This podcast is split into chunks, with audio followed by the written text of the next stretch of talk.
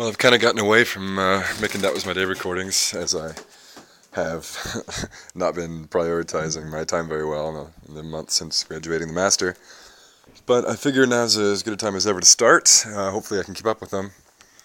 It's uh, middle of April, uh, Monday of Easter weekend here, and I got a pretty big interview tomorrow with the company uh, Mr. Clippings.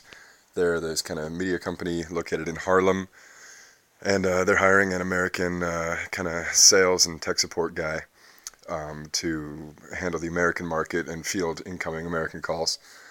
And yeah, I made it to the first stage, and now they've invited me in for a second interview. It's cool. I, I think it would be a really fun job, and it's in Haarlem, and, and it's really great, and I think it pays pretty well. But it's also intimidating because they want me to, you know, well, they want whoever they hire to uh, commit for like a year or two. And I never had any intention of being in the Netherlands that long. Um, so if I make that commitment, I mean that that's kind of uh, life changing. You know, I, I will become a resident of the Netherlands for the foreseeable future. Uh, but then that same position does have uh, the, the, opportunity to transfer to New York, which would be kind of a cool transition uh, from the Netherlands back to the United States if I do choose to uh, head back to the USA.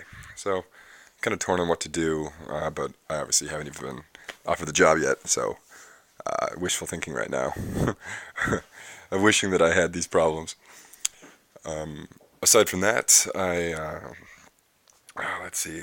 I, am due to start uh, this other job uh, with a company called Hansa Orga on Thursday, which I'm also looking forward to. Um, cool people, young crowd, young staff, located right in the city center of Breda.